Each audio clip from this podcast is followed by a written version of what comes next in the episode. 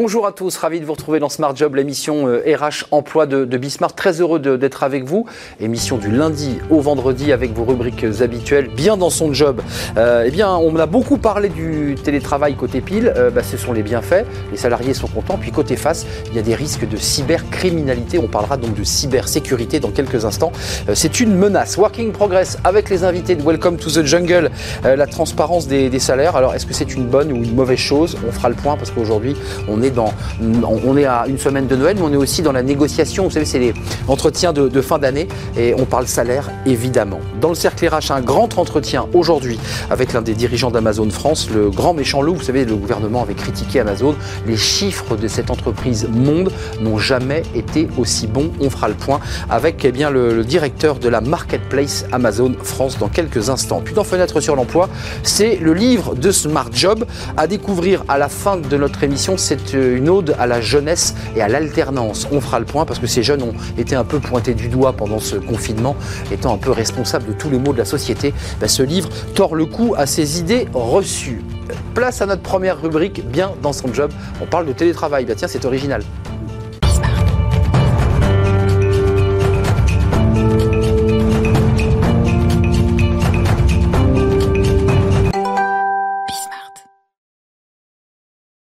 Bien dans son job. C'est vrai que le télétravail a permis à des salariés et des collaborateurs de trouver un épanouissement. On ne le dit pas assez. Il y a beaucoup de critiques. Et puis, évidemment, ça, c'est le côté pile. Puis le côté face, c'est qu'effectivement, ben, on est dans des, relations visio, euh, peut-être moins sécurisées, euh, peut-être plus délicates à gérer. Et on en parle avec euh, Hervé Lyoto, vice-président Western Europe chez Cellpoint, entreprise américaine de, la tech. vous gérez, en fait, dans une approche innovante, la sécurité des accès. Donc, on est vraiment au cœur du, du sujet. C'est un sujet de préoccupation. Euh, d'abord, concrètement, je viens de le dire, euh, autant l'entreprise était assez bien bordée sur ces questions de cybersécurité, elle faisait très attention, on en parle beaucoup. Bah là, il a fallu aller vite. Dès mars, il a fallu se connecter sans prendre trop de, voilà, de précautions. Il y a des risques ou pas? Ça augmente, euh, déjà bonjour, ça, augmente effectivement les risques. pourquoi? Parce que euh, pendant des années, les, les, entreprises se sont équipées avec des, de la sécurité, on va dire périmétrique, avec des, euh, tout ce qui est en tête de réseau. Maintenant, euh, tout ce, tout ce schéma un peu, un peu explosé, notamment avec le, le, télétravail, où les gens se connectent à distance avec euh, des, des devices personnels, avec des, des connexions personnelles, et, et, donc évidemment tout ça, ça, on a, ça a été complètement revu. Et, et oui, oui. ça a été fait de manière un peu, un peu à la va-vite. On n'avait pas le choix il a fallu faire face. Il a fallu faire face. Donc euh, le souci, c'est que évidemment, euh, les attaquants euh, ont toujours un, coup d'avance parce que l'intelligence humaine n'a pas de limite. Donc évidemment, ils ont essayé d'avoir de, trouver les failles. Donc les entreprises ont dû faire face aux, potentielles failles. Et on est là pour sécuriser justement les identités et les accès. Hervé Lyoto, on, est dans un fantasme, dans une prospective où, vous, qui êtes en relation avec des entreprises, vous avez des clients qui vous disent ben, ça y est, je viens d'être attaqué, j'ai une société bancaire je, traite de données un peu particulières, je fais des fusions-acquisitions, tout ça est très secret, très, doit être protégé. Est-ce qu'il y a déjà des clients qui vous ont dit j'ai été attaqué, on me demande une rançon Parce que c'est de ça dont il est question? Alors déjà, il faut partir du principe de il y a encore quelques années, c'était est-ce que je vais être attaqué? Déjà, depuis quelques temps, c'est, c'est pas est-ce que je vais être attaqué? C'est je suis attaqué. Les entreprises sont attaquées. Voilà. Alors après. Elles n'en parlent pas Bon, alors. Euh, il y a plus ou moins de gravité, parce qu'il y a quand même des, des, éléments qui sont mis en place pour, pour pouvoir contrer. Mais c'est qu'est-ce que je vais faire quand je vais vraiment être attaqué avec quelque chose de grave hmm. Et donc, se protéger sur ce fameux latéralité. Parce qu'en fait, ce qui se passe, c'est que le maillon faible, c'est toujours l'humain.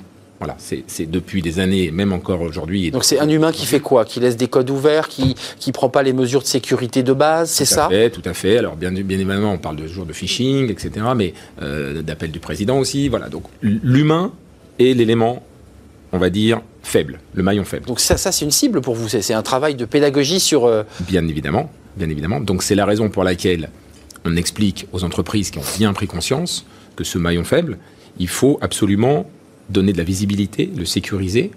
Et si vous n'avez pas un outil au sein de l'entreprise pour pouvoir sécuriser vos identités, et notamment les identités dans le cloud, ça c'est vraiment important. C'est là où vont rentrer les, les cybercriminels? C'est dans le cloud? Alors, c'est pas, pas que ça soit que dans le cloud ou pas, c'est qu'il y a tellement, tellement maintenant d'accès, des applis qui sont dans le cloud, des, euh, des devices, parce que euh, maintenant on ne rentre plus uniquement que par son euh, PC d'entreprise, vous rentrez aussi par vos, vos, vos tablettes, vos smartphones, etc. Donc il y a, tellement de, sources, de portes d'entrée, mais, mais pas que, des, des, des partenaires, des freelances même des robots aussi, des dots, voilà, des bots. voilà, donc on peut rentrer par beaucoup, beaucoup de C'est de la science-fiction, ce que vous nous décrivez. C'est un monde comme ça, un peu virtuel et qui existe pour autant. C'est assez troublant. C'est pas de la science-fiction, puisque ça existe. Bah oui. Voilà, c'est le cas, c'est le cas. Et, en fait, à partir du moment où vous avez euh, attaqué sur un maillon faible et vous arrivez à vous répandre, c'est là où c'est grave. D'accord? Donc, c'est la raison pour laquelle la gestion d'identité qu'on propose. Ça, c'est ça, c'est le point qui. C'est de pouvoir contrôler, donner de la visibilité aux accès de la fameuse question qu'il faut, qu'il faut, qu'il faut poser aux, aux, grands patrons de sécurité, mais également au board est-ce que vous êtes sûr de contrôler qui a accès à quoi dans votre boîte bah Voilà, c'est la base. Tout est ouvert ou il y a des portes et des sas qui fait qu'on vous demande votre identité avant d'entrer? Alors, bah, sans outils, bah oui. compliqué. C'est ça que vous mettez en place, en fait. Voilà. Vous mettez des portes. C'est-à-dire que il y a des règles toxiques, par exemple, dans les entreprises. Quelqu'un qui a, euh, qui avait un job, euh, on va dire, euh, dans un front, dans un back office et qui il change de job, il se met au front office, c'est une règle toxique. Donc le gars peut s'auto-autoriser. Et malheureusement, ça existe dans les entreprises. des gens qui sont, qui, qui changent de, de, d'une, filiale A à une filiale B, d'un, job A à un job B. Alors évidemment. Qu'est-ce qu'on fait? Il faut nettoyer tous ces identifiants, tout ce qu'il a été sur le plan informatique dans le premier job. Mmh. Comment on rebâtit euh, son profil sur sa nouvelle fonction Comment on fait? Tout à fait. Alors, on, fait on, appelle ça des gestions de rôle. D'accord? Donc, en fait, quand une personne est dans un, marché, un, département marketing, eh ben, il va avoir des accès, des applications pour son travail il n'aura pas accès à la finance, il n'aura pas accès aux ressources humaines. Quelqu'un qui est aux ressources humaines, il aura accès qu'à ces applications. On cloisonne. Voilà, on cloisonne, granularité, etc., etc. Et avec après du scoring, puisque euh, évidemment, maintenant, avec l'explosion, on va dire, du nombre d'applications, et notamment cloud, euh, toutes ces dernières années, euh, on est obligé d'avoir de plus en plus d'applications, parce que vous avez toujours quelqu'un qui dit oui, mais moi j'ai pas ça, j'ai pas ci, j'ai pas ça. Donc, après, on fait un scoring. Grâce au machine learning qu'on met en place, on va, c'est la règle des 20-80, 80%. Euh, ok, ça va être un peu la machine qui va le faire un peu pour vous, sachant qu'on va quand même regarder. Excusez-moi, euh, dans votre étude, vous avez fait une étude avec plein de pays, parce que êtes une entreprise monde, Royaume-Uni, France, Allemagne, Australie, euh, notamment dans la zone email.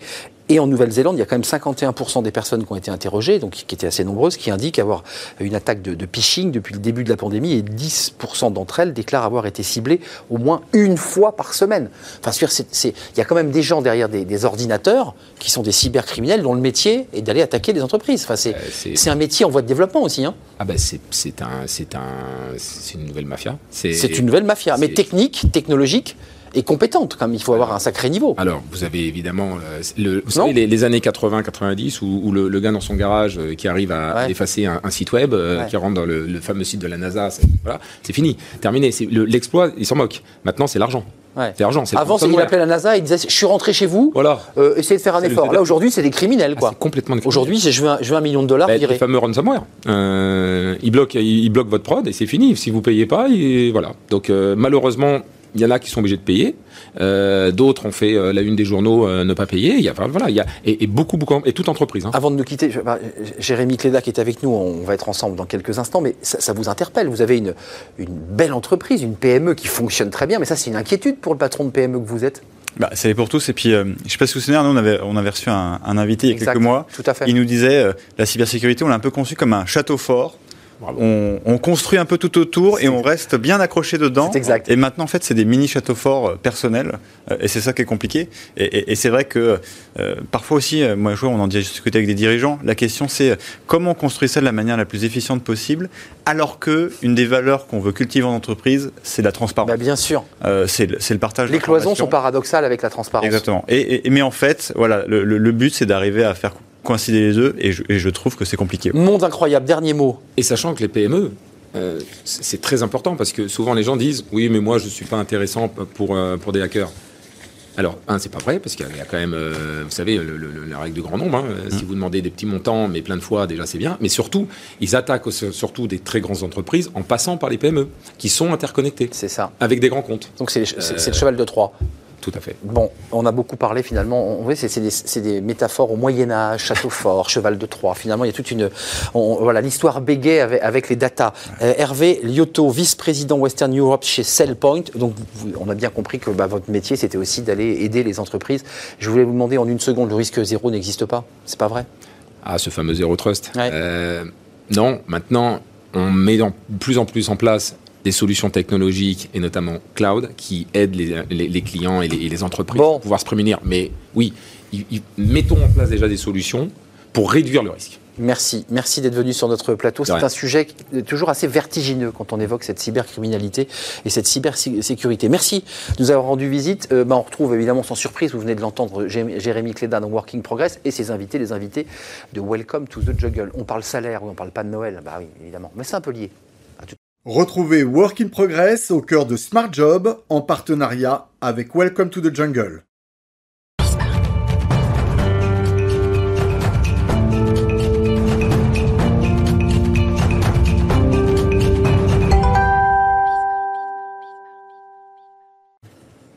Working Progress avec les invités de Welcome to the Jungle. Je vous présente Jérémy Cléda, que je ne présente plus, le fondateur de, Welcome to the Jungle. Justement, euh, Jérémy, euh, on est dans des rounds de négociations sur les salaires. Il y a tout un débat euh, sur égalité, individualisation des salaires. Et on parle de cela avec votre invité parce que j'ai lu quelques articles où les DRH eux-mêmes bah, sont un peu, un peu embarrassés avec cette question-là. Bah, le, on va en parler, hein, mais c'est vrai que souvent on considère que le salaire en France c'est tabou.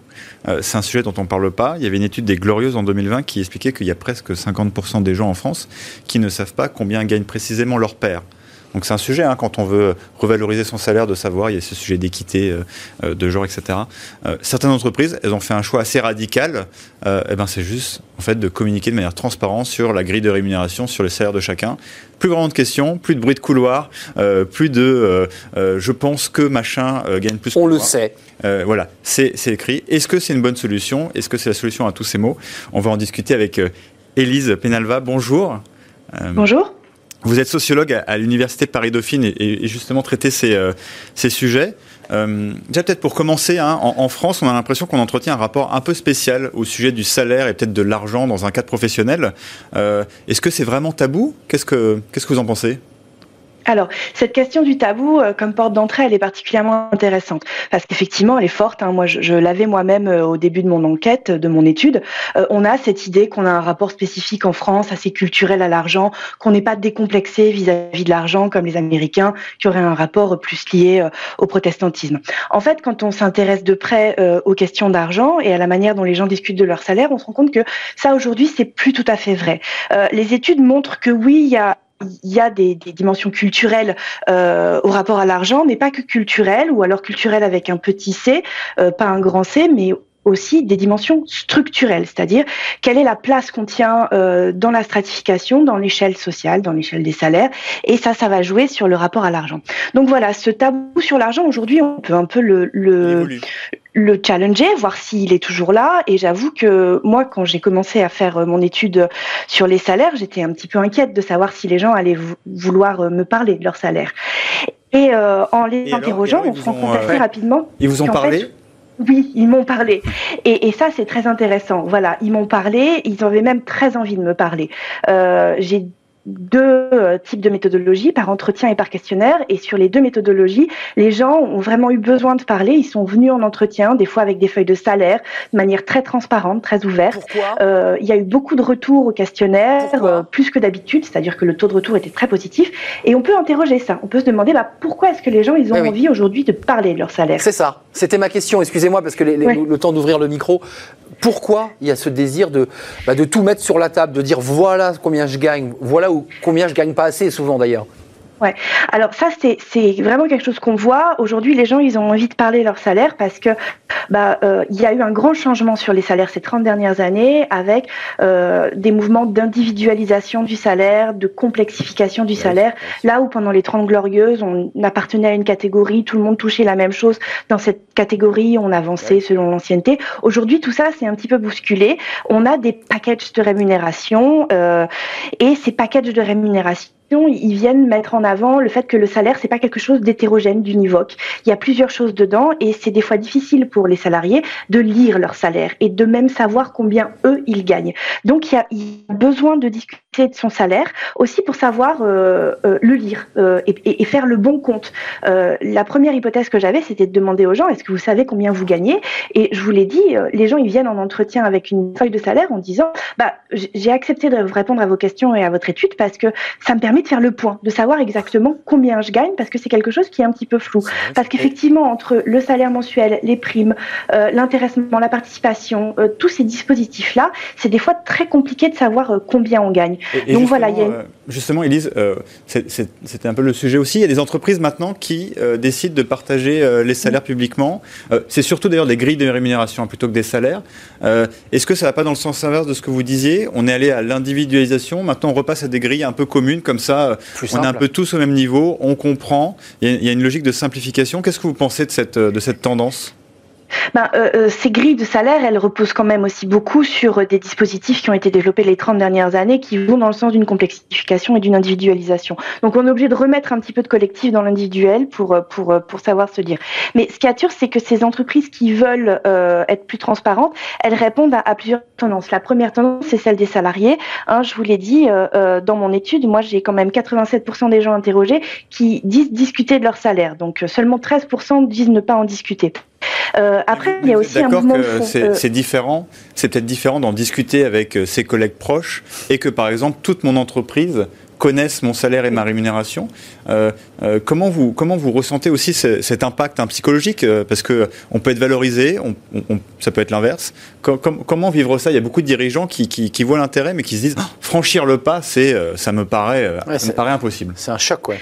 Oui, alors déjà, c'est ce que je, je voulais dire. Euh, en termes de réglementation, aujourd'hui, euh, il y a un mouvement de fond. C'est-à-dire que euh, il, y a, il y a des entreprises qui sont volontaires, qui ont des démarches volontaristes à, à, à le faire, mais il y a aussi euh, un cadre légal qui, qui, oblige de plus en plus à dire des choses sur les échelles de salaire. Je pense à l'index d'égalité homme-femme où il y a un certain nombre de mesures qui sont aujourd'hui publicisées en, en, termes d'écart de, de, salaire de, liés au genre. Il y a la loi Saint 2 qui oblige à, à, donner des informations sur les très hautes rémunérations. Et dans la, loi Pacte, il y a aussi euh, des indicateurs de mesure d'écart des salaires entre les très hauts revenus et les, et les revenus euh, euh, du reste de l'entreprise. Donc il y a quand même un cadre. Élise, juste, juste un mot. Oui. On a individualisé, vous dites que ça pose quelques problèmes, mais pour celui qui est, décideur et qui va décider d'augmenter ou ne pas augmenter, c'est quand même sur la compétence. Beaucoup de salariés considéraient que finalement de monter à l'ancienneté, qu'on soit compétent ou qu'on ne le soit pas, c'est un peu le débat de la fonction publique, qui elle-même d'ailleurs a introduit la notion de compétence. C'est pas très bon non plus, c'est intéressant quand même d'être valorisé pour la qualité de son travail. Oui, alors c'est pas tant la, la compétence, c'est sur les grilles, mais les primes, elles sont souvent maintenant aujourd'hui à la performance bah et au mérite. Et, on a l'impression, quand on invoque ces deux notions, la performance, le mérite, que ce sont des choses cohérentes, euh, faciles à évaluer, faciles à, à, à, justifier. Mais quand on rentre dans les usages et quand on doit légitimer, défendre euh, une prime à tel salarié plutôt qu'à une autre, on se rend compte que ces notions de mérite et de performance, elles sont euh, beaucoup plus hétérogènes et, et diversifiées et variables que, que ce qu'on pourrait croire. Et notamment, euh, là où les managers sont très embêtés, c'est dans la question des indicateurs de performance. Comment je fais pour mesurer une performance? Et c'est là où ils sont obligés de légitimer. Et c'est là où cette transparence, elle arrive. Et c'est là où il y a une difficulté de lire ces salaires. C'est sur la légitimation de ces principes. Voilà. Donc, euh, c'est sûr qu'en termes en termes d'usage, c'est compliqué aussi pour les managers, mais pas que pour les managers. Hein. L'usage des primes, il, se, revoit aussi sur, sur les salariés. Et donc, on a cette transparence qui arrive et, qui vient un peu euh, combler le vide de, cette mauvaise euh, lisibilité euh, des primes et des comptes. Élise, peut-être une, dernière question avant de se quitter. Euh, vous disiez justement que la réglementation en France hein, avance, évolue. Euh, en étudiant ce sujet, euh, par exemple, j'ai découvert qu'en Norvège, maintenant, la transparence des salaires est, devenue obligatoire. Mmh. Donc c'est vraiment un step au-dessus. Est-ce que vous pensez que, que, que nous, progressivement en France, on va arriver aussi à cette situation? Alors, euh, la Norvège est un cas assez particulier, hein, euh, vu qu'effectivement, euh, tous les revenus des citoyens sont disponibles. Avant, ils l'étaient, dans des archives papier, et aujourd'hui, ils le sont sur le web. Est-ce qu'on va arriver à cette situation? Déjà, on, en est loin, hein, mais c'est sûr qu'il y a de plus en plus d'initiatives d'entreprises. Alors, il y a, il y a effectivement l'entreprise Buffer en Californie, qui est une start-up qui a mis en ligne la grille des salaires. il y en a d'autres. Hein, il y a l'université de Californie qui a fait un partenariat avec euh, avec un site internet euh, euh, d'un journal californien pour mettre en ligne tous les tous les salaires. Il n'y a pas encore de cas de ce genre en France et on, on voit bien que ça ça ça bouscule un peu les idées. Hein. Cette question de la transparence, elle est elle est difficile à mettre en œuvre et, et elle bouscule beaucoup à la fois les managers et, et, et les salariés, Merci. justement parce qu'elle est extrêmement liée à cette question d'équité. Merci Elise pour, pour Merci. voilà pour, pour, la densité de votre propos j'ai à lire la qualité parce qu'il y a beaucoup d'informations que vous nous avez transmises il nous reste encore un peu de route hein, euh, voilà, à parcourir si, on entend euh, Élise, on est un peu loin de la Suède. Euh, et vous êtes vous-même, en tant que chef d'entreprise, dans vos entretiens annuels avec des problématiques peut-être même euh, similaires. Élise Penalva, Icher, sociologue à l'Université de Paris-Dauphine. Merci de nous avoir rejoints dans Working Progress, la suite de nos travaux avec les invités de Welcome to the Jungle. C'est travailler demain.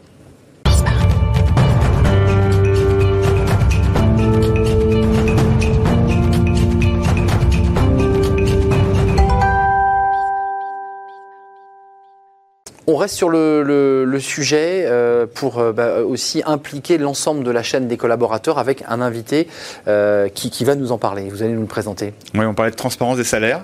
Il y, en a qui vont un peu plus loin, peut-être, que ce sujet, en tout cas dans la liberté, la responsabilisation qu'on propose aux équipes.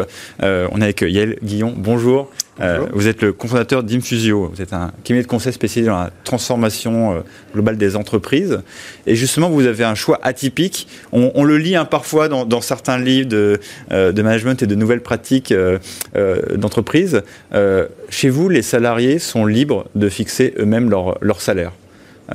Tout à fait. Pour, pour plein de gens. Euh, On l'a déjà entendu, ça. Hein, ça oui, ça, ça, ressemble un peu ça à vient. un rêve éveillé. Absolument, hein. oui, ça commence. Euh, oui. que, comment, co déjà, comment vous êtes venu à cette idée-là et comment ça se passe chez vous? Oui, Alors, euh, en fait, le, notre, notre raison d'être chez Infusio, c'est d'accompagner la transformation des, des, organisations en redonnant du pouvoir euh, aux, aux, collaborateurs et en leur permettant ainsi d'avoir la pleine, de, de, pouvoir prendre leur pleine responsabilité au service d'un impact positif. Donc la rémunération fait partie naturellement. Et naturellement, ça? la rémunération fait partie. Euh, et en fait, ce travail sur euh, l'autonomie, c'est un des éléments de, de, de l'autonomie euh, des, des, salariés, l'autonomie, mais également euh, la transparence et la confiance sont les trois leviers sur lesquels on travaille depuis euh, très longtemps pour pouvoir développer cette, cette logique de, de responsabilité et d'impact. Et, et d'engagement, si je Et d'engagement, parce que forcément, évidemment. ça, ça a une incidence. Évidemment, d'engagement. Et donc, dans ce cadre-là, on a travaillé sur un certain nombre de choses. Euh, la rémunération, évidemment, je vais y revenir dans un instant, mais également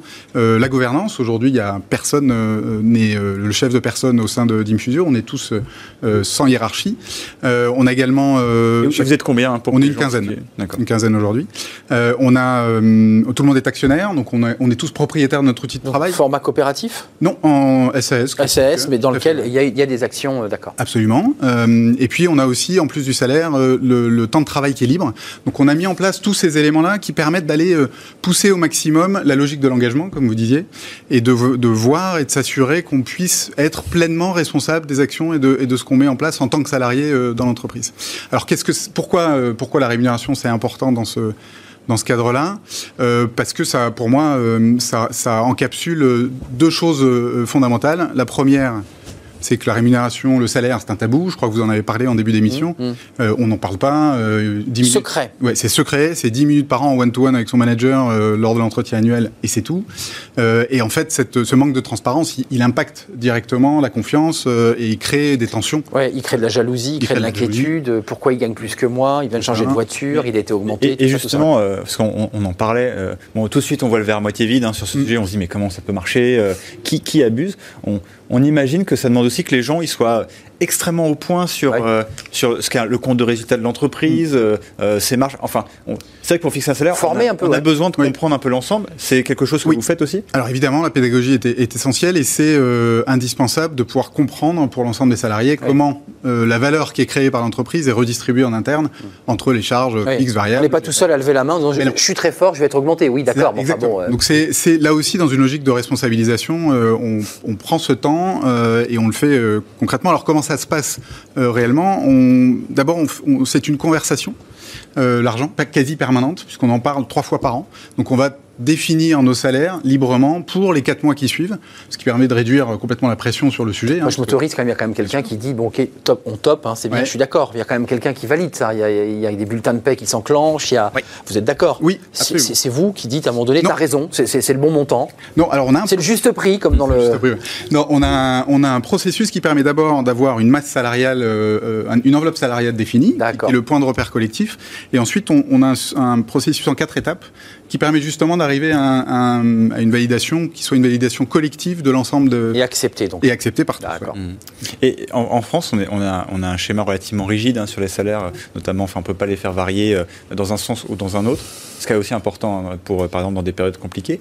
Comment, comment vous essayez d'apporter un peu cette agilité sur un sujet qui est on ne peut plus rigide et, euh, et cadré euh, juridiquement? Alors en fait, euh, on peut faire plus que ce qu'on pense, Ouais. euh, parce que monter ou, ou descendre le salaire d'une personne, c'est un simple accord entre l'employeur et l'employé. On a un préjugé sur ce sujet. Absolument. C'est tout le monde à chaque fois que effectivement que j'en discute et que j'en parle, on me dit ah oui mais tu, personne comment on fait pour baisser les salaires, on n'a pas le droit. Vous voulez baisser par ailleurs il Ça arrive, ça arrive. Ah oui. Certains euh, baissent leur salaire absolument. Certains baissent parce que c'est eux qui prennent Oui, la bah oui, décision. c'est eux qui décident. donc ils s'auto, ils, ils- ils- ils décident eux-mêmes qu'ils n'ont pas apporté la valeur ajoutée nécessaire. C'est- Alors, c'est- ça peut être une question de valeur ajoutée, c'est plus une question de comment je me sens moi par rapport à euh, le- la mission que j'ai à mener, par rapport à la situation, par rapport à l'entreprise, et comment je, je gère cette, euh, cette tension-là. Et par exemple, pour vous donner une idée, euh, avec le premier confinement, on a eu une partie de, de l'équipe qui a décidé de faire un effort de salaire pour réduire la charge euh, sur le- sur l'entreprise en termes de charge salariale, évidemment Bien sûr, qui pèsent, Euh, ouais. qui pèse Ah ouais. forcément. À la fois en conscience de- du, du besoin collectif, mais aussi pour eux pour pouvoir gérer ça euh, plus euh, sereinement, en se disant ok, je, je, ré- je réduis un peu et j'ai moins de stress. Un dernier mot Une peut-être. dernière question, peut-être Yael. Oui. Euh, tout ça est mis en place. On, on voit qu'en fait, c'est c'est très complet. hein. Oui. Euh, c'est- on ne peut pas faire juste un petit morceau de l'organisation de l'entreprise. Ça fonctionne à 15. Oui. Euh, Est-ce que ça peut fonctionner à 50, 150, Ouais. euh, plusieurs milliers de personnes? C'est quoi votre C'est ça qu'on se sentiment pose la question. Alors, euh, on n'est pas les premiers à avoir mis ça en place en France. On n'est pas les premiers à avoir mis ça en place dans le monde. Euh, il y a des entreprises de plusieurs milliers de salariés, euh, industriels. Euh, je peux citer Semco au Brésil, euh, où ils sont euh, 3 ou 4 000 ouvriers euh, qui, définissent librement leur temps de travail et leur salaire. Euh, il y a une, une société agricole aux États-Unis qui s'appelle Morningstar, euh, 800 ouvriers euh, qui, de, des cueilleurs. Très court. Oui, euh, 800 ouvriers qui, qui définissent eux-mêmes leur salaire aussi. C'est partout. Vous avez, C'est moi, je possible définis pas le salaire, mais je définis le temps de Oui, vous avez raison. Je suis, je suis désolé. il y a Les deux sont possibles. Les deux sont C'est possibles. On peut pas faire ce que l'on veut pour le temps. Moi, j'aimerais bien d'ailleurs hein, Ouais, pouvoir euh, librement de me dire tiens, on va peut-être plutôt faire 3 minutes 30, mais 4. Non, malheureusement. C'était un plaisir parce que c'est une expérience assez incroyable que, que, vous, voilà, que vous vivez concrètement chez, chez Infusio. Euh, 15 collaborateurs. Yael Guillon, vous êtes le cofondateur de cette euh, société assez incroyable euh, et en tout cas novatrice. Merci euh, à Jérémy Cléda de m'avoir accompagné. On se retrouve euh, très prochainement, comme ça j'évite toutes les erreurs de, de calendrier. Fondateur CEO, CEO de euh, Welcome to the Jungle. La suite de notre programme, bah, on va s'intéresser à la grande distribution. C'est un débat avec Amazon. Eh bien, on a le, le directeur du Marketplace France d'Amazon bah, pour faire le point avec lui, parce que c'est vrai qu'on lui, a beaucoup tapé dessus, pas lui personnellement, mais Amazon. Et c'est vrai que les chiffres là, qui viennent de sortir bah, montrent que l'entreprise euh, a cartonné, pas qu'elle d'ailleurs, mais ça a cartonné. Donc les Français euh, ont plutôt plébiscité les entreprises euh, eh bien, de vente en ligne. On fait le point avec lui parce qu'il y a des questions d'emploi et des questions évidemment plus stratégiques. C'est tout de suite après la pause.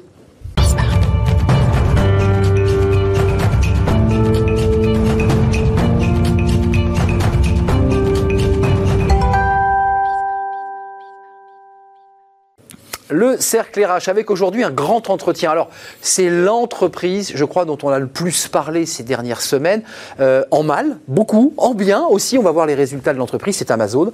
Amazon, c'est une entreprise monde. C'est un million de salariés dans le monde. C'est environ, on reviendra sur les chiffres, 10 000 salariés euh, en France. Euh, entreprise qui a cartonné. Puis d'un côté, le gouvernement a expliqué aux Français qu'il fallait qu'ils aillent vers le petit commerce, avec des phrases très dures, notamment de, Jean Castex, le, le Premier ministre. Et puis des résultats résultats qui viennent de tomber et l'entreprise Amazon, puisque c'est de ça dont il est question, bah, a fait de très bons résultats. Un Black Friday euh, bah, qui a été repoussé, mais qui finalement quand même s'est plutôt bien passé. Et on en parle avec l'un des acteurs de, ce groupe euh, en France, ici, Patrick Labarre. Merci d'avoir répondu à notre invitation. Euh, bon, vous travaillez beaucoup, vous faites un petit détour pendant une vingtaine de minutes chez nous, puis vous allez repartir vers vos activités. C'est un plaisir de vous avoir parce que directeur général Marketplace Amazon France, vous travaillez dans une entreprise monde. un million de salariés donc c'est le plus gros employeur mondial. Vous avez été créé en 94, comme ça d'une idée un peu incroyable de Jeff Bezos, puis aujourd'hui ça cartonne. D'abord, euh, un mot quand même sur euh, une espèce de, débat un peu sociologico-politique, parce que vous êtes un acteur de l'entreprise. Qu'est-ce que vous vous êtes dit quand, le gouvernement s'est mis à vous taper sur la tête pour dire Mais attendez, arrêtez avec cette entreprise, euh, c'est le grand méchant loup, faut plus travailler avec elle Ça vous a agacé? Vous étiez, je dirais, dans votre silo, dans votre rail, et vous vous êtes dit On va continuer, on sait ce qu'on a à faire alors merci de m'accueillir déjà. C'est un plaisir. Euh, effectivement, on a euh, été la cible de pas mal de, remarques de beaucoup de gens qui nous ont un peu utilisé comme caisse de résonance ou comme porte-voix euh, parce que ben, quand on parle d'Amazon, ça donne tout de suite plus d'ampleur et donc en, utilisant des faits qui parfois d'ailleurs étaient erronés, on utilisait notre nom pour donner plus de résonance à leur cause en utilisant souvent des faits erronés.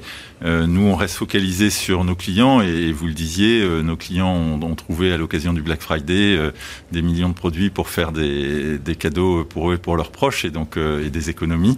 Et donc, je crois que le, la réalité de ce qu'on fait est très différente de la communication qui peut en être faite. Euh, le nouvel up sera un papier. Je vous le soumets et après on va parler chiffres parce qu'il y a des chiffres, il y a des produits. Vous faites en sorte de les vendre, de les vendre le plus rapidement possible, de faire en sorte que le client soit satisfait. Ça, c'est votre cœur de métier. Il y a un débat un peu philosophique qui est posé à travers Amazon, caisse de résonance. C'est l'Obs qui le dit dans ce contexte. Amazon est devenu le porte-drapeau de notre dilemme contemporain, celui qui nous fait balancer entre euh, contempteurs et profiteurs de l'ubérisation croissante de nos sociétés, succomber ou résister. Euh, qu'est-ce, que, qu'est-ce que vous répondez finalement à ce débat qui est vraiment posé? Il me semble un petit peu artificiel artificiel. Euh, encore, ce qu'on fait nous euh, sur la marketplace, c'est justement donner euh, les outils logistiques, les outils que vous décriviez, les outils marketing, les outils internet. Pardon. Allez-y, allez-y. Il fait froid dehors. Hein. à des PME, des TPE, des commerçants. Et donc c'est un faux débat et je pense que c'est un petit peu stérile d'opposer le commerce de proximité, le commerce physique. Le cas les deux s'alimentent et on l'a vu à plus forte raison cette année, euh, mais, mais, à long terme, il y a une opportunité extraordinaire pour nos commerçants, pour nos TPE, pour nos PME de faire grossir leur activité, de faire rayonner leur savoir-faire, de faire rayonner leurs produits et les produits français à travers Amazon. Et j'en veux pour preuve les 11 000 TPE et PME françaises qui travaillent avec nous sur la marketplace, qui qui paye une petite contribution, parce que vous, vous leur faites payer une petite contribution. Vous ne l'avez pas baissé pendant cette période de crise Alors, lors du second confinement, on a euh, offert les trois premiers mois d'abonnement pour aider ceux qui voulaient franchir le pas et essayer d'enlever les barrières, euh, même psychologiques, parce que c'est un abonnement qui est à 39 euros par mois, donc euh, c'est tout à fait... Ça, c'est le Prime, c'est l'abonnement Prime Non, c'est l'abonnement pour les entreprises. Pour les entreprises, spécial entreprises, d'accord. Pour utiliser nos services et vendre leurs produits sur Amazon, pour avoir accès à tous ces outils que je vous décrivais, de logistique, de marketing, de mise en avant, de gestion d'une activité Internet. Euh, quelques chiffres, Fanny Griesmer nous en a réservé quelques-uns, il y a des chiffres mondiaux. Le chiffre euh, d'affaires, l'affaire totale, c'est 26,6 milliards, on est d'accord là, là, vous n'avez pas le dernier. Euh, en tout cas, là, le dernier trimestre, parce que la, la, FEVAC amène des chiffres qui sont évidemment incontournables. 7,73 milliards sur 330 millions d'articles, on est d'accord, ça c'est vraiment votre cœur de métier tous les articles. Vous êtes leader quand on, voit les, produits en déco, en tech. Euh, vous vous êtes mis sur l'alimentation. Euh, un sujet d'emploi quand même. Euh, là, vous avez, cartonné. quelles sont les marges de progression possibles, le développement possible en termes d'emploi? Parce que vous les avez entendus comme moi, c'est critique. Les emplois sont précaires, alors que j'ai lu que c'était des emplois CDI, si je ne m'abuse. Les emplois sont précaires. C'est un écocide. Vous allez construire un site à Nantes qui va détruire la nature. Qu'est-ce que vous répondez à tout cela? Comment vous faites pour répondre? Parce qu'il y a même des anciens ministres, euh, Mounir Majoubi, qui dit mais quand on crée un emploi chez Amazon, ça en tue plein d'autres ailleurs. Qu'est-ce que vous leur dites? Alors, je crois qu'il faut regarder les choses dans leur ensemble. Et donc, euh, Amazon, comme vous le disiez, c'est déjà près de 10 000 emplois en France, plus de 9 300, je crois, aujourd'hui. C'est un peu moins de 10 000. Ce sont des emplois CDI, ce sont des emplois dans les régions, ce sont des emplois localisés où des gens peuvent rentrer sans formation, se développer, apprendre et, et évoluer dans l'entreprise. Euh, et puis, c'est toute une chaîne logistique, c'est des prestataires, c'est des emplois créés à l'extérieur. Et c'est aussi, justement, ces TPE et ces PME qui créent aussi des emplois. Donc, on, on estime que l'écosystème au global, c'est 130 000 emplois, en fait. Mmh. Euh, euh, générés par Amazon, dont euh, plus de 13 000 créés par les TPE et PME qui vendent sur notre site. Euh, la marketplace, l'idée, c'est de pouvoir approvisionner le plus vite possible des clients qui vous le demandent. C'est quoi votre métier à vous? Alors la Qu'on essaie de marketplace, comprendre. moi je le définirais un petit Il y a trois métiers chez Amazon. Donc la marketplace, c'est mettre à disposition des, des vendeurs partenaires le savoir-faire d'Amazon, la logistique d'Amazon, le marketing d'Amazon, le site internet d'Amazon, le trafic et les clients d'Amazon, mettre tout cela à disposition des TPE et PME dans les régions, partout en France, encore une fois, pour leur permettre de développer leur activité. Euh, très concrètement, pour ces TPE, PME, on- là, c'est du petit commerce. C'est quoi le profil de vos entreprises? Alors, il y a vraiment de tout. Il y a du petit commerce, euh, il y a des entrepreneurs, des start-up, il y a des entreprises plus installées. Euh, donc, on, est, on a des services qui sont ouverts à, à l'ensemble de ces acteurs. Et parfois, on crée des produits ou des, des boutiques dédiées pour, euh, pour certains qui ont des besoins particuliers. Je peux en prendre quelques exemples. Peut-être, on a par exemple une boutique qui s'appelle Handmade qui regroupe l'ensemble des produits artisanaux. Et donc, l'idée, là, c'est de donner les outils aux artisans pour mieux mettre en avant leurs produits. Déjà, dans une boutique qui est... Vous leur fabriquez l'environnement, voilà, je dirais, tech. euh, on leur donne des pages produits ouais. un petit peu Sympa. customisées Ouais. pour qu'ils puissent mettre en avant leurs produits, parler de leur savoir-faire, pour que le client aussi puisse personnaliser, mettre une date, rappeler un événement familial, mettre un message, choisir une couleur, une taille. Et donc ça, par exemple, c'est une des fonctionnalités qu'on offre pour ce type d'entreprise que sont les commerçants. On a aussi des fonctionnalités pour les startups, avec une boutique dédiée aux startups. On a une boutique pour les producteurs, où on met en avant le savoir-faire des producteurs français, qui est la boutique des producteurs, qui a vu une très, très forte augmentation de son activité euh, pendant les confinements. Donc voilà, on a différents outils pour leur permettre, à la fois pour permettre à, nos clients de trouver ces produits qu'ils cherchent et qu'ils valorisent, et à la fois pour permettre aux TPE et PME et commerçants de mettre en avant leurs produits. Je- C'est une question personnelle, mais qui, qui est liée à votre activité. Ça fait quoi? Euh, Vous, vous n'êtes pas né chez Amazon, vous avez une carrière professionnelle avant. Ça fait quoi de travailler dans une entreprise monde où, où, quelque part, la France est un tout petit morceau de l'entreprise Un million de salariés? C'est-à-dire que quand vous vous rassemblez pour faire une, une soirée Amazon, quand on sera plus dans les confinements, mais il faut, il faut quoi? Il faut, le- il faut un immense espace. Enfin, ça fait quoi quand on est euh, Alors, en Marketplace France d'être dans cette espèce d'organisation? Motivant, c'est très motivant pour deux raisons. Déjà parce- par, par, par les investissements et les moyens qui sont mis en œuvre. hein. Depuis dix ans, Amazon a investi, je crois, plus de 9 milliards d'euros en France. Donc c'est des sommes colossales au service, encore une fois, euh, du développement de l'économie française et des TPE et PME. Donc on a les moyens d'une action importante. Euh, ça, c'est la, la, là, chose. forcément. Vous, pouvez vous développer parce que, parce que ça marche très fort. Et puis, ça permet aussi d'avoir un regard sur ce qui se passe ailleurs et peut-être de mesurer un petit peu un certain retard de la France. Je crois qu'il a été cité aussi par euh, Cédric O euh, récemment. En charge Euh, du numérique, au Voilà, le, le- le Secrétaire secrétaire d'État en charge du numérique, où il comparait les chiffres de digitalisation en Allemagne avec 70% des commerces digitalisés versus en. Oui, on est en France retard, c'est vrai. 30%.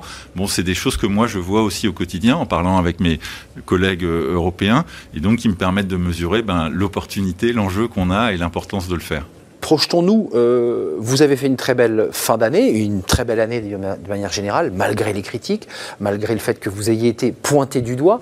Euh, la prospective en, en termes d'emploi, en termes de développement, c'est quoi votre année 2021 Alors déjà, on a fait une très belle année et, et- et il faut souligner que cette année, euh, cette très belle année, c'est d'abord le succès des vendeurs partenaires. Je ne sais pas si vous le savez, mais sur Amazon, en fait, il y a plus d'une unité sur deux qui est vendue sur Amazon, qui est en fait vendue par un vendeur tiers. Et donc là, par exemple, à l'occasion du, Black Friday, je crois que nos vendeurs tiers ont vu leur vente augmenter de 60% euh, d'année en année. Donc euh, Oui, c'est euh, une très belle année, mais c'est une très belle année d'abord pour nos partenaires et c'est eux qui en font le succès. Et donc l'année prochaine, ben, on va continuer à faire ça. Euh, on voudrait accélérer sur la digitalisation et aider les, les commerçants, les TPE, les PME à se digitaliser. Excusez-moi pour être concret, c'est des formations que vous, dans des salles. c'est- hein, là où je il voulais y a une revenir. quinzaine de personnes qui. On a, on a mis euh, en ligne mardi un site qui s'appelle l'accélérateur du numérique. Ouais. Qui permet, euh, alors c'est pas dans une salle et, et mais c'est du virtuel évidemment. C'est 7 jours sur 7, 24 heures sur 24 sur internet, toute une série de vidéos regroupées par modules et organisées pour couvrir les grands thèmes de l'activité numérique, indépendamment de, de Amazon. Hein, c'est vraiment une, une, une initiative qu'on fait euh, pour apprendre à faire un site internet, gérer du marketing, gérer de la logistique, créer son activité digitale ou passer son activité au digital en partenariat avec BPI France. Euh, et donc, on a vraiment l'ambition l'année prochaine d'accélérer là-dessus. On a les premiers webinars. Il y aura aussi des, des webinars, donc des sessions live sur des, des thèmes spécifiques. Il faut les prendre par la main, il faut les euh, former. Voilà, avec des experts qui viendront les former. Donc, je crois que le 17, euh, la semaine prochaine, on a notre premier webinar, notre première journée de webinar sur l'accélérateur du numérique. J'invite ceux qui sont intéressés à venir. Venez, venez rejoindre sur ces plateformes de formation. C'est du webinar. Hein. Vous ne pourrez pas prendre un café tous ensemble, mais enfin, vous pourrez prendre votre café en tout cas chez vous. Peut-être bientôt. Euh, oui, peut-être bientôt. on, on l'espère. Euh, en, en, quelque sorte, pour le dire sans, sans, sans aucun cynisme à travers ma question, vous avez tiré profit de ce, confinement Parce qu'après tout, beaucoup de Français dans le premier et dans le second n'avaient d'autres solutions que, pour euh, s'approvisionner en produits que de passer par des plateformes. Je le verrais plutôt de ce côté-là. Je crois que notre mission et notre rôle de livrer des produits à des clients euh, de façon fiable, sécurisée, à un bon prix, qui est au cœur de ce qu'on fait, a pris toute sa dimension aussi cette année et c'est un service qu'on a rendu. Euh, on a eu des messages incroyables de gens qui étaient enclavés, isolés en région mmh. ou qui pour différentes raisons ne euh, pouvaient pas se déplacer et pour qui la livraison Amazon était cette sorte de ligne de vie, de bouée de sauvetage qui leur permettait de continuer euh, à faire leurs achats, à avoir accès à la culture, à avoir accès à des produits.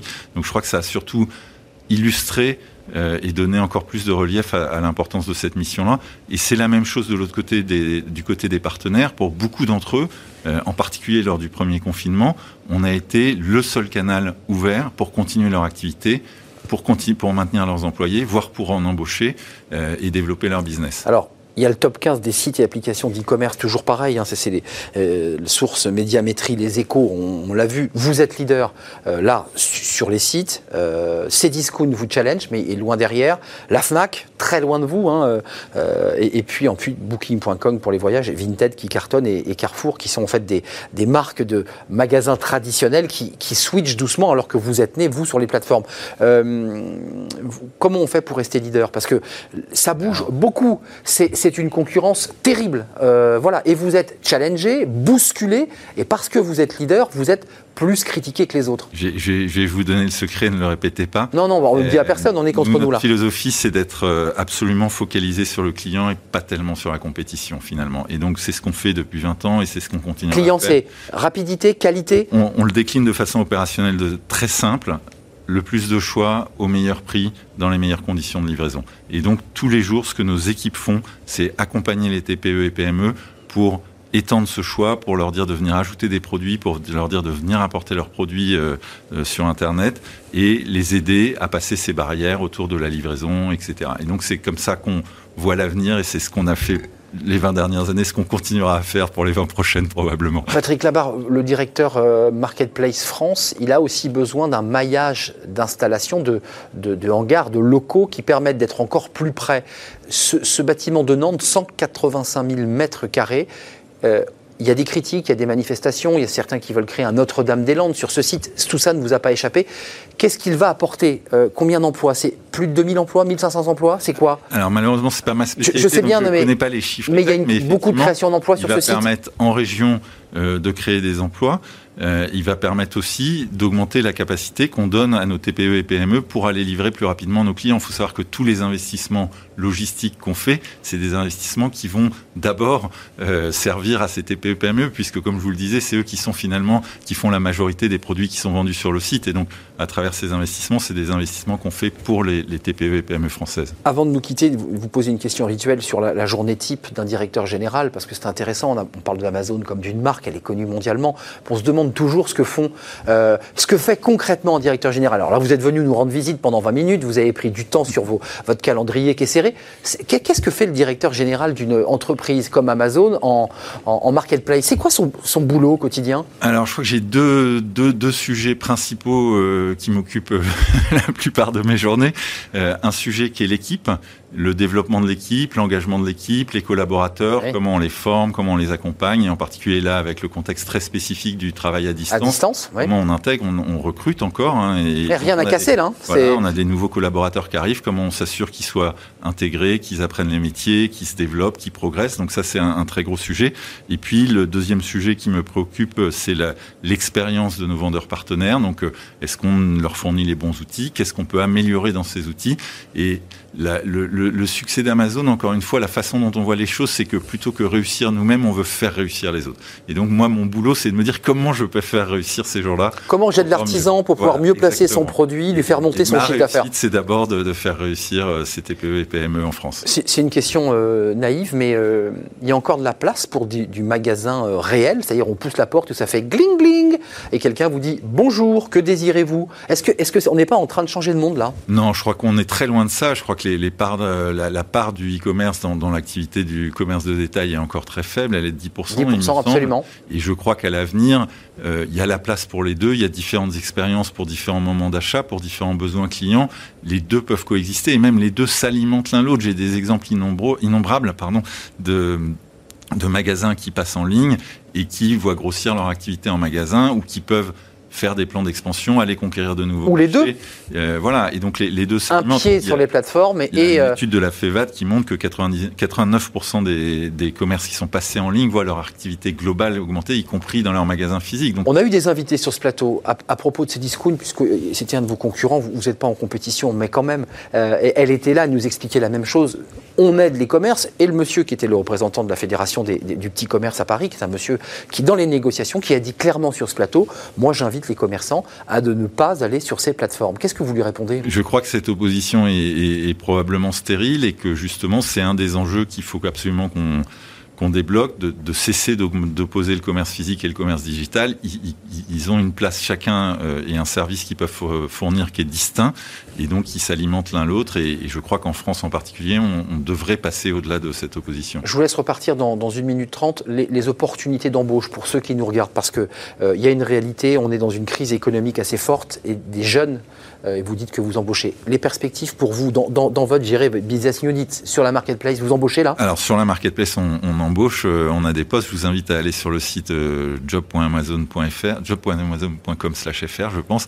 Euh, Ils, ils vont trouver, hein, ça, ça se trouve. Ça se trouve même sur le site en bas du site, dans le pied de page, vous trouvez carrière chez Amazon. Donc il y a beaucoup d'offres d'emploi, aussi bien au siège, effectivement, et en marketplace. On, on recrute des, ce qu'on appelle des account managers, donc des commerciaux qui vont aider justement à développer le business de ces TPE et PME. Et puis en région, encore une fois, dans les activités logistiques, beaucoup d'embauches euh, dans ces activités. Logistique, c'est-à-dire dans, dans les énormes Le hangars où, on- ou on- la préparation. ou la préparation jusqu'au transport, parce que c'est aussi important, c'est c'est l'image de votre entreprise qui Mm. se joue euh, par, le, par le transport. Patrick Labarre, merci d'être venu sur notre euh, plateau, directeur général Marketplace France, Amazon France, le plus gros employeur, vous appartenez à l'entreprise mais qui a le plus grand nombre de salariés au monde, c'est un million, le chiffre est, est tombé, et puis vous avez fait d'excellents résultats, on a vu les, les chiffres euh, il y a quelques instants. Merci, et puis on suivra le, le dossier un peu philosophique de ce face-à-face entre le virtuel et le, et le réel. Euh, qui va remporter cette bataille Euh, Peut-être personne, puisque vous dites qu'il faut que les deux puissent continuer à vivre ensemble. Merci d'être venu. La suite de notre programme, c'est Fenêtre sur l'emploi, c'est le livre de, de Smart Job, comme chaque semaine, avec une ode à l'alternance, parce que les jeunes ont été pointés du doigt pendant ce confinement, ils auraient été responsables de tous les maux de la Terre. Eh bien, l'auteur de ce livre eh bien, nous, nous parle de- d'une autre manière de, de la jeunesse. Euh, Tournez-vous vers l'alternance. On reçoit l'auteur sur notre plateau dans quelques instants. Merci Patrick Labarre.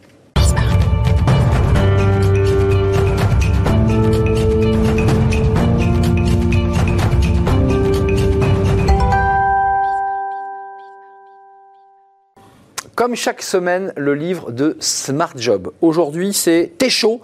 Euh, bon, bah, ça claque évidemment comme, euh, comme titre. Euh, le manifeste, on va en parler avec l'un des auteurs de ce livre, avec une préface du grand pâtissier internationalement connu Pierre Hermé et un épilogue de Muriel Pénicaud aux éditions L'étudiant. Choisir, réussir, s'épanouir, ça c'est la collection. Yves Inekint, merci d'être avec nous. Vous êtes l'un des auteurs de ce livre qui claque, qui est jeune, qui utilise Star Wars, qui utilise tous les codes des jeunes. Je précise que vous êtes à la tête d'un groupe d'écoles, hein, ça c'est votre cœur de métier, 5000 étudiants euh, dans, sur des campus répartis un peu partout en France, et puis président de l'association WALT. Vous êtes venu avec deux livres, on présentera le routard euh, des CFA, parce que vous, vous êtes un accro de l'alternance, vous dites aux jeunes, allez-y. Pierre Hermé dit ça au début de son livre. Il dit, moi j'ai commencé à 5 ans dans les pattes de, de- de- de mon père à, à faire des tartes à la rhubarbe. J'ai appris le métier en regardant et l'alternance, il dit aux jeunes, allez-y. Pourquoi aujourd'hui, dans ce contexte de confinement, où on a mis les jeunes un peu comme dans une cocotte minute, on leur a dit, vous sortez pas, on leur a dit, vous faites plus la fête, on leur a dit, vous êtes responsable d'un petit peu de tous les maux de la société, pourquoi vous prenez leur défense en, en utilisant finalement leur code? On, on- on les a pas trop écoutés euh, en début de confinement sur la première vague. Donc en l'occurrence, ils n'existaient pas, ils n'étaient pas dans les radars. Et le sentiment qu'on a eu avec euh, Katharina, c'est qu'on on leur faisait payer une addition qui était la nôtre. Donc il y a un moment, on s'est dit tiens, Notre consommation à nous. Ouais. Ouais, ouais, euh, en- entre guillemets, c'est bon, bah, les enfants, euh, restez à la maison. euh, papa et maman n'ont pas été obligatoirement hyper réglo sur, sur la consommation, sur l'éducation, sur les sujets. Anxiogène, anxiogène. Après, on s'est réveillé politiquement. diffé- différemment. ouais. Après, on, on a réfléchi, mais attendez, il y a le sanitaire, mais il y a aussi le social, il y a les jeunes, et un pays qui s'occupe pas de ces jeunes est un pays qui commence à être en danger. Et effectivement, des mesures, de bonnes mesures ont été prises. Le Premier ministre a évoqué hier hein, l'inquiétude qu'on a sur des, des troubles psychologiques chez les étudiants euh, parce qu'ils ont moins d'argent, parce qu'ils sont enfermés. Pourquoi ce livre? Qu'est- Quel a été le moteur de chaud, qui est une expression de Jones? Euh, Pourquoi? Ce livre Alors nous, quand euh, on était jeunes, c'était cap ou pas cap. Eux, aujourd'hui, c'était chaud. Chaud, ouais. Euh, pourquoi ce livre? Alors, c'est pas un coup de gueule, c'est plutôt un coup d'envie. Ouais. Parce que le côté anxiogène, euh, matin, midi et soir, de se dire on est enfermé, on est enfermé. Je, je prends l'exemple où je rebondis sur vos propos. Aujourd'hui, les jeunes, le distanciel a sauvé l'apprentissage. Euh, en en l'occurrence, on a basculé une grande partie de toute notre jeunesse en formation à distance. Mais la formation à distance, Compliqué quand même. Hein euh, enfermé dans sa chambre, le rideau tiré dans le noir, le matin, Ouais, pour avoir la 8 bonne heures, lumière de l'ordi. ouais. le téléchat avec les copains, le bavardage, la télétriche en co, ça dure qu'un temps. Donc obligatoirement aujourd'hui, on a quand même, faut aussi l'imaginer, des jeunes qui sont, euh, pour certains étudiants, dans une chambre d'étudiants, 9 mètres carrés, qui commencent à en avoir un peu ras-le-bol d'être enfermés à l'extérieur. Donc c'est vrai qu'il y a une envie de représentiel. Le fait qu'on ait un peu de responsabilité dans notre génération, moi je me suis beaucoup retrouvé, euh, page 71, parents, génération X, euh, consommateur, XXL. Regardez ce que, ce que, ce que dit euh, l'auteur. Euh, je suis persuadé que c'est vous qui l'avez écrit. C'est pas impossible. C'est pas impossible. Euh, un article de consommation comme tant d'autres que nous, on a tous, qu'on aimait posséder avant, on dit avant, car il paraît aujourd'hui même que le monde entier a surtout une envie massive de papier toilette, de pâte de farine. C'était au moment où tout le monde se ruait dans les grandes surfaces. Se jetait dans le premier confinement. Et là, vous dites, nous, génération XXL de consommateurs, nous avions ouvert toutes les vannes de la mondialisation. Euh, quand nous étions jeunes, nous rêvions de blousons chevignons, de, Walkman, Walkman jaune Sony, de- du cultissime console Pong d'Atari qui n'a pas eu envie d'en avoir une. J'en ai pas eu une. Euh, et du t-shirt euh, Fiorucci Made in Italy, des montres Casio Guichoc et un Ghetto Blaster, cette chaîne pas encore compacte mais lourde comme deux parpaings. Bref, on reproche aux jeunes finalement d'être des consommateurs et j'ai le sentiment que ces jeunes que vous décrivez sont moins consommateurs que nous au même âge. Il change. Alors, il faut clairement que après cette période de, crise sanitaire, euh, ce soit différent. Et je reste persuadé que ce sera différent, mais il faut leur montrer aussi que la différence, ils peuvent la construire. Donc, en l'occurrence, moi, ce que j'appelle le phénomène Vinted, euh, je les vois bien, le, le recycle, le recyclage, la recyclerie d'une C'est manière pour ça que vous générale. Vinted. Ouais, ouais, c'est- c'est- effectivement, les jeunes aujourd'hui sont peut-être un peu moins dans l'achat consumériste. Je suis d'accord. Il y a encore du travail à faire, hein, parce qu'ils oublient aussi que en, sur Snapchat, en étant sur tous les réseaux sociaux, ils bouffent aussi beaucoup d'énergie C'est dans des grandes fermes Bah oui. à Pour leur permettre d'avoir des images. Exactement. Mais euh, l'alternance, pour, pour, euh, parce qu'on va glisser doucement aussi sur le, entre guillemets, ce deuxième livre que, que, que vous avez amené, que je n'ai pas vu, mais euh, pourquoi pour vous c'est si important de, pour réussir sa vie de, faire, de se lancer dans la carrière de l'alternance, dans une alternance? C'est ce que vous dites, hein, c'est une ode à l'alternance aussi. hein. Alors, je vais parler aux parents qui regardent l'émission. Je vais donner mon 06. Non, je plaisante. Mais en l'occurrence, si je devais refaire mes études, je les ferais par l'alternance. Ce 70 qui n'a pas été votre cas. Non, ce qui n'a pas été mon cas. J'ai fait un emprunt, patati patata, tout va bien. Mais le vrai sujet, c'est qu'aujourd'hui, on peut, par l'alternance, un, se faire financer sa formation, deux, avoir une expérience professionnelle, trois, avoir un pouvoir d'achat, et 70 à 80% des jeunes à la fin sont intégrés durablement au Bah bout de trois mois. 800 à 1200 Franchement, euros de salaire, ce que vous dites, hein, c'est à peu près, la fourchette. Euh, donc ça veut dire qu'on a un petit, un petit pactole, on peut, on peut commencer à prendre son On envol et on apprend économique. mieux le métier, selon vous, on apprend mieux à travailler quand On on, a est en une expérience professionnelle, donc on passe son temps en école et en entreprise, on compare théorie et pratique. Mm. Donc objectivement, alors peut-être que tout le monde n'est pas fait chez les jeunes pour l'alternance, mais ceux qui peuvent y aller, allez-y. Ceux qui n'ont pas la capacité à emprunter, allez-y. Ceux qui veulent une expérience professionnelle, prenez ce chemin. Euh, Yves euh, Inequin, t'es chaud dans ce livre. Il y a aussi quand même, euh, vous avez essayé de remettre les pendules à l'heure en disant qu'il y a eu un milliard sur la table. Il faut quand même le préciser. Quand les choses bien se font, il faut le dire. Un milliard pour l'alternance et permettre à des jeunes bah, d'être accompagnés. Hum. Donc faut le dire, un milliard, c'est pas rien quand même. Ah non, mais Ils ont mis le paquet là. Quand je dis c'est démentiel, point. Il y a, eu- il y a eu des, des discussions, on a participé au débat bien évidemment. Euh, les mesures, notamment pour euh, la prime à l'embauche d'un jeune en apprentissage, 5 000 pour un mineur, 8 000 8 000 euros pour un majeur, majeur. ça a fonctionné. Il faut le dire. Quand je dis ça a Bah, vous, vous êtes à la tête d'un groupe d'école, vous le les voyez. résultats aujourd'hui sont qu'on est à plus 25% par rapport à l'exercice précédent en termes de recrutement de jeunes apprentis. Donc effectivement, ça a marché. Alors après, il faut déjà préparer la suite. N'empêche qu'aujourd'hui, les entreprises ont compris qu'il y avait un intérêt à embaucher des jeunes. Avant de nous quitter le, le routard, avec la, la- bah, avec la mise en forme du routard, hein, c'est l'édition routard. routard, c'est c'est construit comme le routard. Alors vous partirez pas en Malaisie ou au Brésil, c'est le routard des CFA, c'est génial. Donc vous achetez ce, ce guide et vous avez les CFA par les, les- Par les région. compétences par région, Par région. et par métier, forcément. Pas par métier encore, ce sera la prochaine édition 2021. D'accord. juin 2021. Mais effectivement, c'est un, c'est pas un fake, hein, c'est un vrai guide du routard, produit par l'association, donc euh, la fédération des CFA, qu'on appelle WALT aujourd'hui, qui est connue et reconnue.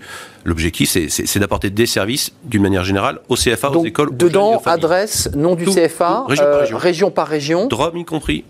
D'accord. Ne les oublions jamais. Les, les- D'accord. les- Et donc à l'intérieur duquel on peut se dire, tiens, dans le CFA de telle ville, euh, moi je veux faire coiffure par exemple, je, je vais trouver le. Vous avez un guide du routard qui explique ce que c'est que le contrat de pro, le contrat d'apprentissage, les bons plans, Ouais. entre guillemets, sur la gestion globale d'un parcours en alternance, et région par région, l'ensemble des CFA de la région.